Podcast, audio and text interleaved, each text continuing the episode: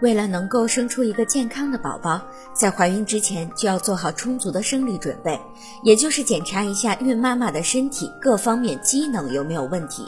首先，你要做的是一些常规的检查，这些检查可在日后避免病毒等一系列的问题对宝宝造成的伤害，以免引发早产、流产等风险。如果孕妈妈过于肥胖，则会导致如高血压、糖尿病等妊娠并发症。并能导致超长体重儿的出生。